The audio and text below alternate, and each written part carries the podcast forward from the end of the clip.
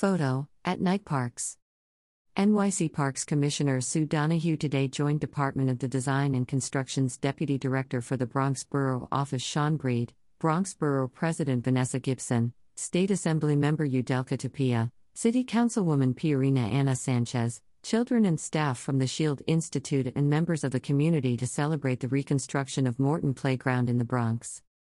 Just in time for summer, we are thrilled to cut the ribbon on this beautiful renovation to Morton Playground, complete with enhancements everyone in the community can enjoy, said Parks Commissioner Donoghue.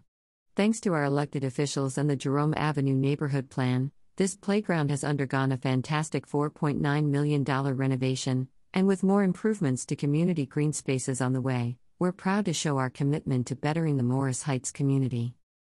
I joined the Highbridge community in celebrating the new Morton Playground located at 1835 Dr. Martin Luther King Jr. Boulevard that features new basketball courts and more.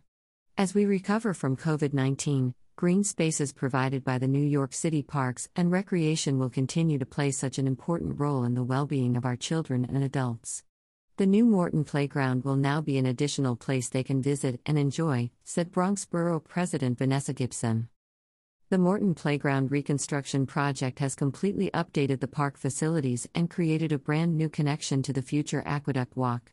The renovation of the playground included new play equipment, new security lighting, a new basketball court, new spray showers, and passive amenities including new benches, seating areas, and plantings.